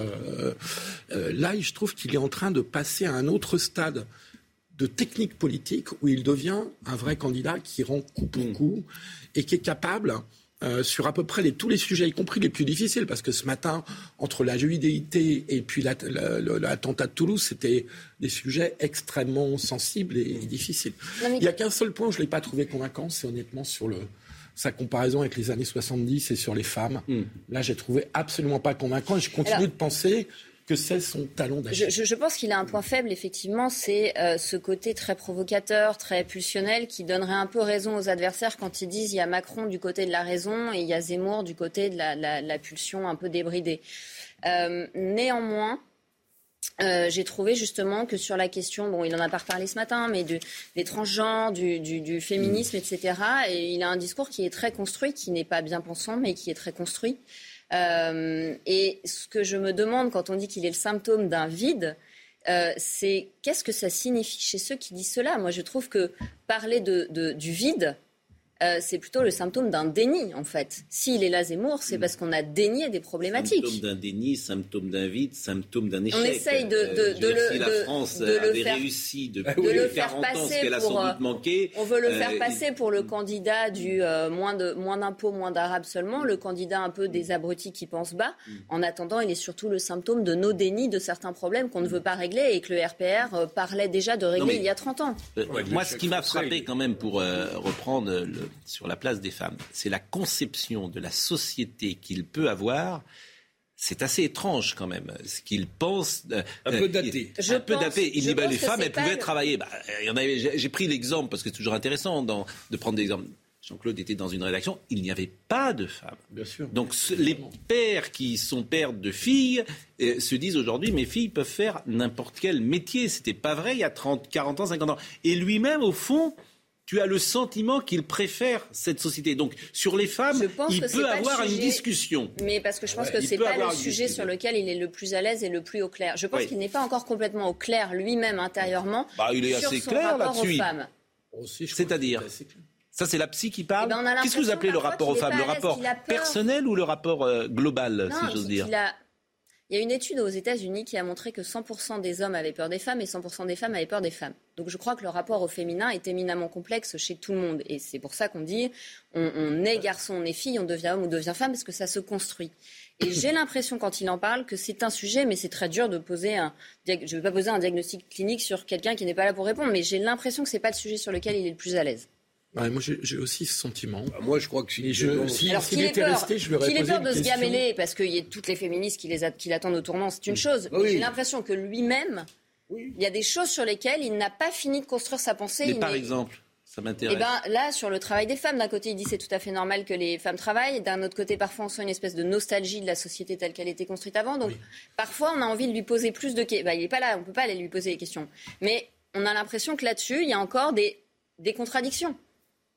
Oui, mais Bah, je pense qu'il a était resté- il peut avoir raison sur certains points. Je t'en prie, Philippe, vas-y. Euh, S'il était resté, je lui aurais posé une J'ai pas question dit qu'il sur avait MeToo. tort. J'ai dit que je comprends pas bien sa pensée sur là-dessus. MeToo et sa, et sa vision des violences faites aux femmes. Parce que on peut dire tout ce qu'on veut de MeToo dans ses excès, mais il y a eu une prise de Une conscience. libération de la parole, Oui, qui une était prise de conscience, extrêmement précieuse. Pour, euh, pour un homme comme moi, hein, euh, euh, qui est de l'ampleur des violences faites aux femmes. Alors, je voudrais pas répondre à sa place, mais Attends, je pense que sur je peux MeToo, juste terminer.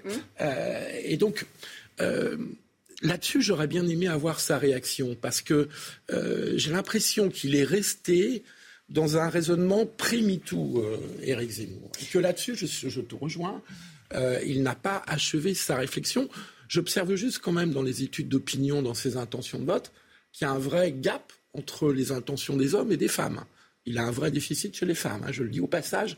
Bah, comme si elle, euh, On le sent qu'il comme s'il y a une part de l'électorat féminin qui s'entête. On a Il y a, il y a un truc qui n'est pas clair sur MeToo. Oui, oui. Il n'en a pas spécialement parlé ce matin, mais on a l'impression parfois qu'il ne voit pas du tout la valeur de libération de la parole de ce mouvement et qu'il ne voit que le côté. Il a trop un rapport, je trouve, euh, victimaire à ça. L'homme va toujours être suspecté, taxé. Je dis pas que parfois il n'y a pas des dérives. Je dis pas qu'aujourd'hui parfois c'est pas dur d'être un homme en entreprise et que vous êtes soupçonné de harcèlement dès que vous regardez une femme en lui faisant un sourire. Parfois.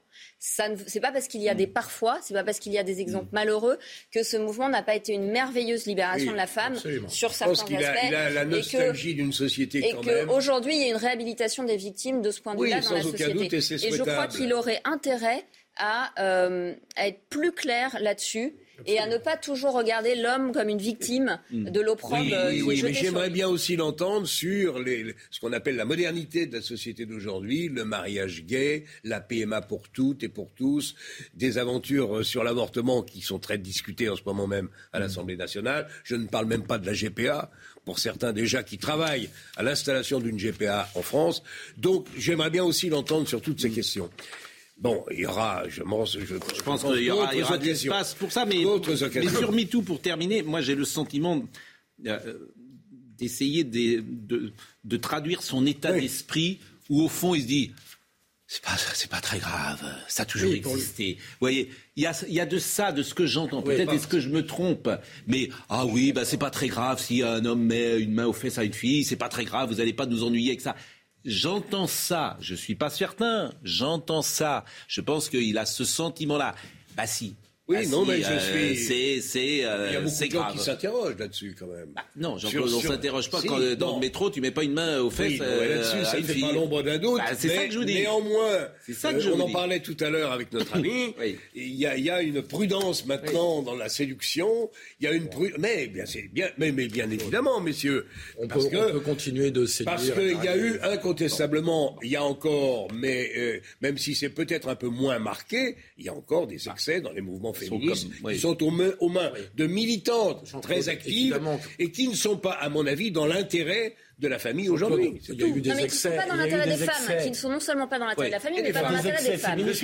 nous n'avons pas beaucoup de témoignages personnels Et autant je pense qu'il y a des vrais combats à mener pour les femmes, autant ces femmes-là desservent la cause des femmes. Il y a eu surtout beaucoup d'excès masculins. Parce que je quand même. crois faut quand a- même le dire quand même. hein. Oui, mais Ah, attendez, Philippe. Dans l'entreprise, évidemment. Résoudre un problème, ce n'est pas la révolution, ce n'est pas renverser la chose. C'est-à-dire que si on est dans la vengeance des femmes contre la la domination vengeance. masculine, on a le même problème. Il faut rééquilibrer les choses et comprendre que les hommes ont besoin des femmes et que les femmes ont besoin des hommes et que cette complémentarité est une richesse. Nier la différence des sexes et dire les hommes sont des salauds et les femmes sont des victimes, c'est ça. un seul problème. on a un seul, on a une seule planète et on a une seule planète. On ne résoudra pas le problème de la communication entre les hommes et les femmes avec des cours d'école non genrés. Voilà. Je suis d'accord. Je suis d'accord, mais la Tout question dit. des violences faites aux femmes reste une question. Et bien sûr, mais c'est Euh, pas en se vengeant des hommes. cette émission avec Moi, j'ai un, exemple, a- j'ai un exemple d'un ami qui se fait frapper par sa femme. Donc, c'est la question de la violence entre les hommes et les femmes. Elle doit pas être posée comme les femmes. Les femmes sont Ça systématiquement arrive, des victimes entendu, et les hommes sont. quand même, Marie-Estelle. Et il y aura encore plus de 100 Il y a féminicides probablement cette année. Exactement. En dépit du fait que- Je pense que ce soit que dit cause- Jean-Claude aussi, c'est qu'aujourd'hui, il y a une présomption de culpabilité systématique sur les 90% des hommes qui se conduisent honorablement, Hmm. qui est pénible. Bah, je pense qu'il va être attendu parce qu'après tout, c'est pas notre avis qui compte, c'est le sien.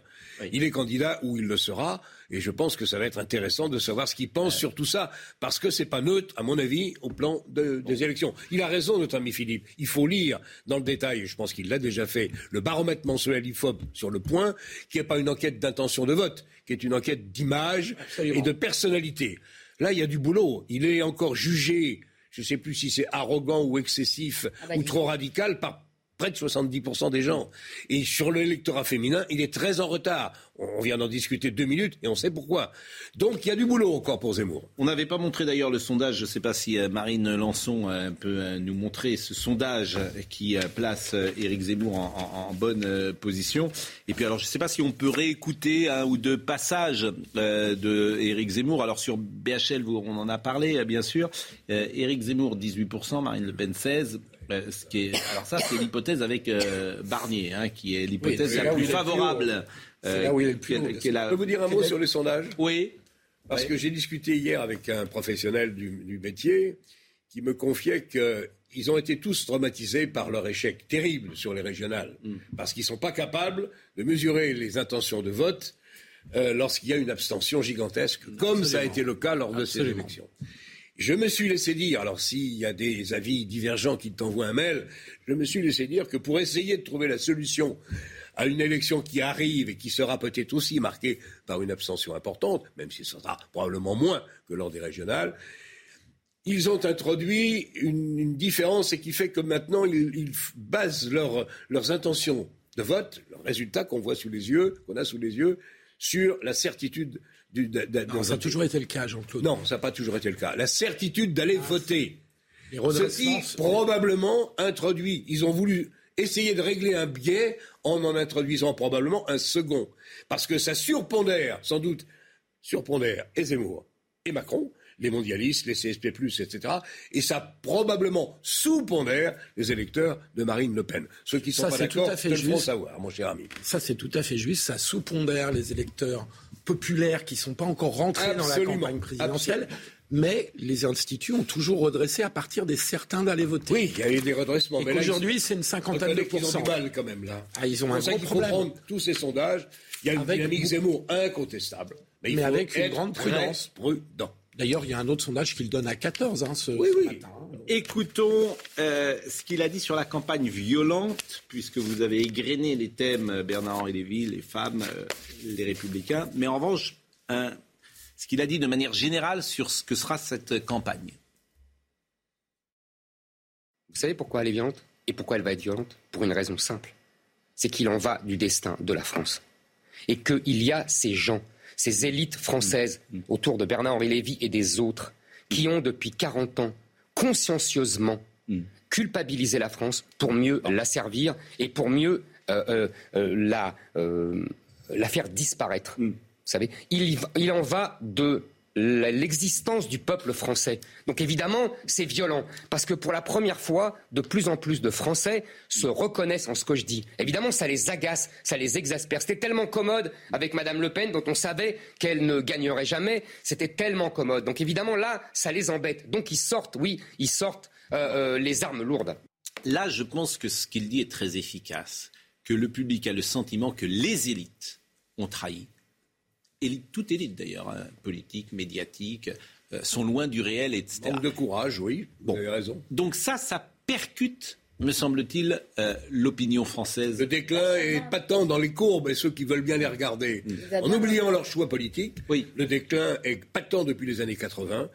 Gauche comme droite, la droite n'a pas fait le boulot, Sarkozy n'a pas fait le boulot qu'il avait promis de faire. Et il a raison de dire, moi je ne vais pas jusque, jusque là où il va sur l'avenir du pays, néanmoins il a raison de dire que l'élection sera, elle va changer le système. Parce que c'est la dernière fois pour Mélenchon, c'est la dernière fois pour Marine Le Pen. La gauche est au, fond du trou et la droite est dans une situation qui est guère meilleure, même si elle s'est un peu arrangée. Mais le paradoxe, Jean-Claude, c'est que les idées de droite sont majoritaires. Oui, elles le sont, mais les idées conservatrices elles le sont, très fortes. Mais en plusieurs paquets quand même. Hein. oui, c'est ça quand même le paradoxe. C'est-à-dire si vous mettez Macron, que vous pouvez quand même classer beaucoup à droite, globalement. Tu es d'accord à droite, Macron. Mais je suis d'accord, bien sûr qu'il est plus à droite. Il est plus à droite qu'à gauche, euh, si on se dit les choses. Bah, ça dépend sur quoi oui, ça dépend sur quoi. Mais sur quoi il est à gauche Économiquement et sur, quoi il est à gauche il, est plutôt à droite. Sur, les idées sociales et sur la famille, pardon, il est quand même à gauche. si le pays ne Mais c'est pour ça que le scénario où Macron est réélu avec une assemblée euh, à droite est tout à fait possible. Je voudrais vous convaincre d'une chose ah, simple. Si le pays ne réussit pas à redresser son économie, c'est-à-dire à se doter d'une certaine puissance qui ne s'exprime que par les résultats économiques, nous sommes morts. Parce qu'il y aura de l'argent pour personne. Euh, euh, on ne peut pas indéfiniment creuser la dette et indéfiniment distribuer de l'argent qu'on n'a pas. le, le, le, le grand défi des années qui viennent, est-ce que ce pays, oui ou non, va accepter de reconnaître qu'il travaille plutôt moins que les autres, que l'assurance chômage est plutôt... Mais Emmanuel Macron n'est pas revenu sur les 35 heures. Hein. Non, non, mais je ne parle pas de Macron, je ne parle même pas de Zemmour. Je dis que le défi, il est là. Ce pays va-t-il être capable de se sortir du bourbier dans lequel il s'enfonce? Les réformes seront, les réformes seront lourdes, importantes, impopulaires c'est pas gagné. Là-dessus, j'aimerais aussi entendre M. Zemmour. Le défi ne sera pas qu'économique et qu'aujourd'hui, on ne peut pas simplement s'occuper de l'aspect économique parce que la société est un brasier. Vous avez parfaitement raison. C'est pour ça que, Zemmour percute.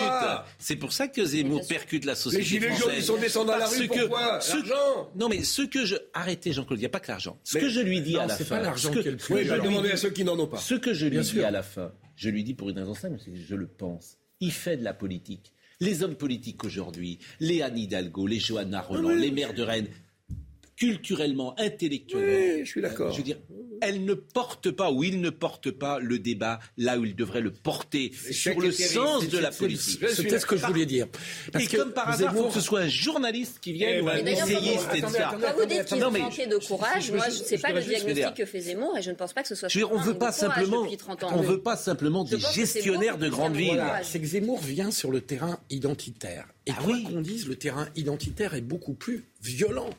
C'est-à-dire quand tu dis qu'il y a un risque d'islamisation de la France, ce qu'on peut discuter et contester. C'est une des thèses de Zemmour. Bah, il y a, un risque, il, existe déjà dans certains quartiers, dans, certaines écoles, dans, certains lieux sportifs, c'est incontestable. il y a un risque d'islamisation de la France. Là, tu peux complètement le contester. C'est violent. C'est pas la même chose, Jean-Claude, que quand tu viens dire on va baisser la TVA de 5%. Non, mais là, vous pouvez me raconter. Laissez terminer, Jean-Claude.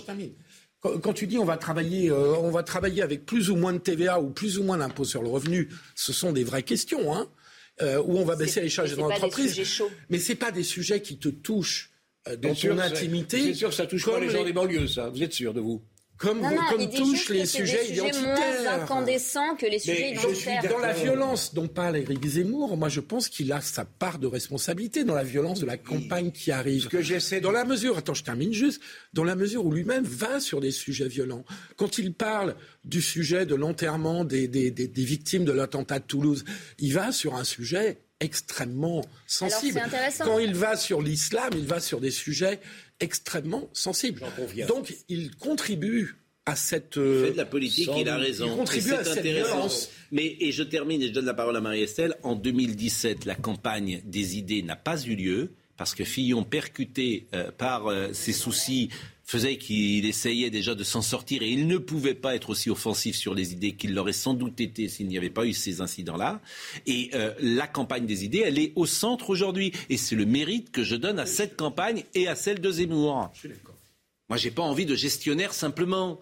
Vous voyez, il y, a un supplément d'âme que j'attends de ceux qui euh, dirigent ce pays. mais il n'y a pas de supplément d'âme possible s'il n'y a rien à mettre dans les assiettes des Français. C'est ça que vous ne voulez pas comprendre. Mais si, je le comprends. Le combat des idées ne trouvera sa, sa plénitude et sa satisfaction que, dans, je termine une seconde, que dans un pays qui, est, qui aura recouvré sa puissance économique. Si vous n'avez pas la puissance économique, vous ne pesez rien dans le combat des idées. Jean-Claude, Oui, mais qui pour avoir une sommes-nous puissance Qui économique sommes-nous Où allons-nous Moi, je sais qui on est et j'ai vu 40 Qui- ans d'erreur et de lâcheté. Jean-Claude, si qui sommes-nous Où allons-nous Je pense, Oui, que, je écoutez. pense que vous faites une toute petite erreur, c'est de cliver l'économie et le reste. Mais c'est et je pas de crois que pour l'économie. retrouver une souveraineté C'est économique, pas de l'économie, c'est c'est le béaba. Pourquoi et les gens sont descendus dans la rue avec les gilets jaunes Mais, mais Jean-Claude, pardonnez-moi, c'est pas exactement ça. Ils descendaient pour d'autres raisons, parce qu'ils n'étaient pas reconnus, Ils étaient coupés parce que des personne Parce ne, que ne leur donnait la, la parole aussi. 80 Mais la parole, Non. ils pas d'avantage Ils étaient- parole. Jean-Claude. Qu'ils travaillaient pour rien. Non, Jean-Claude, Jean-Claude, ils étaient invisibles. Ils Non, que mais les laissez parler, surtout, ils étaient invisibles. Je crois que les médias ont été pris par la même Bien peur que les élites face aux gilets jaunes et qu'ils ont voulu réduire leur combat à une question de pouvoir d'achat. Mais oui. Et que les gilets jaunes, C'est se pas sont- ça. D'ailleurs, ça s'est embrasé avec l'entêtement d'Edouard Philippe sur les 80 km/h. C'était la question du mépris des élites et de la déconnexion d'avec le réel. Et là, ce qui me surprend, mais après je suis pas analyste politique, c'est que vous avez l'air de dire qu'Éric Zemmour est la cause de quelque chose dont je pense qu'il est plutôt la conséquence. C'est-à-dire que le communautarisme qui menace notre démocratie est bien antérieur aux propos d'Éric Zemmour et à sa campagne. bien sûr. Mais il est nié depuis dites- 40 ans. Exactement. C'est le déni notre problème. On a les- deux maladies on en France. On a deux maladies en France. C'est je l'argent magique Ah, et il le est- déni. Ah, On il n'a est pas- nié. On n'a pas attendu Éric Ah, il Zemmour est- pour ah, dire il qu'il y est avait des nié. problèmes de communautarisme dans des quartiers. Il est, il est nié et relativisé. Dans quand Fran-. Alors, François Mitterrand, magnifique, à la Sorbonne, dit on est un peu euh, romain, Oui. on est un peu Je allemand, me souviens de ce on est un peu anglais, on est peu. Bon, c'est-à-dire qu'il met tout. Il fait refait Bon. toute l'histoire de Quand France. j'entends depuis 40 ans, l'immigration, en a toujours eu. Nous sommes une terre d'immigration, est etc. faux, évidemment faux. Tout ça, c'est une manière de relativiser ce qui se passe aujourd'hui. Euh, oui, c'est ça que j'appelle. d'accord. On est d'accord, on. On de désaccord. Donc c'est la négation. Ça s'appelle le déni. Parce que pour la première fois, nous avons sur le sol de France, nous avons, et comme le dit très justement Jean-Claude, un nombre important Eh de personnes qui sont issues d'une autre culture, d'autres mœurs, d'autres coutumes, et qui parfois, parfois, pas toujours, ne s'intègrent pas dans notre modèle. Plus à Et ça pose un problème. Nous n'avons plus à gérer l'immigration italienne ou Bah polonaise. C'est beaucoup peux- plus grave que ça. Et ça sera le dernier mot. Oui, mais je peux répondre quand même trois Bah, 10 secondes. Euh, Bon, bah alors vous répondez Sur pas parce que sur l'immigration, je suis d'accord avec vous que le, le- le sujet revient, mais le communautarisme, au moins depuis les attentats de 2015, tout le monde en parle. Souvenez-vous des discours de Manuel Valls. depuis 2015 Souvenez-vous- maintenant, je vous dis 40 ans. Ça fait 40 ans. Ça fait 40 ans, ça, on n'en a pas parlé de 80. Allez, c'est fini de toute façon. Bon. On est, mais non, mais c'est fini. On sera d'accord. Oui, bah ça. Il faudrait qu'on l'entende sur la question La- des retraites. en aussi, gros, hein, en gros, depuis une petite dizaine d'années, Moi, j'aimerais bien en sur la question des retraites. en gros, depuis une petite dizaine d'années, on dit ce qu'on ne disait pas entre. Entre Il y a pas que ça. 1981 Ça et ne se 2010. fait pas. Je Qu'est-ce qui se passe, Jean-Claude Je Vous mettez votre écharpe. C'est fini, c'est fini, c'est fini, c'est fini. Fini. Rémi était à la vision, Antoine Bounour était à Ausson. Merci à Audrey Missiraka qui était à la réalisation, à Clément Pernia qui était ce matin là, et puis merci à, bien évidemment à Marine Lançon, Marine qui était présente comme tous les matins et euh, qui euh, nous a Vous aidés. lisez, euh, Vous lisez Libération. euh, Je lis tous les journaux, moi, monsieur. Je lis Libération, je lis Le Figaro, je lis Les Échos, je lis euh, L'Opinion, je lis euh, Le Parisien et je lis L'Équipe. Voilà une revue de presse, parce que moi, je suis éclectique, monsieur. À ce soir, Jean-Marc Morandini.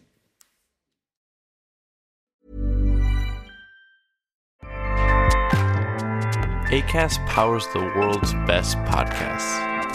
Here's a show that we recommend. Hi, I'm Jesse Cruikshank. Jesse Cruikshank. I host the number one comedy podcast called Phone a Friend. Girl, let's phone a friend. Not only do I break down the biggest stories in pop culture with guests like Dan Levy and members of InSync, I do it with my own personal boy band singing jingles throughout because it's my show. It's your show, girl. New episodes of Phone a Friend Yeah. drop Thursdays wherever you get your podcasts. So work it, girl. Yeah, work it. Okay, that's enough. ACAST helps creators launch, grow, and monetize their podcasts everywhere. ACAST.com.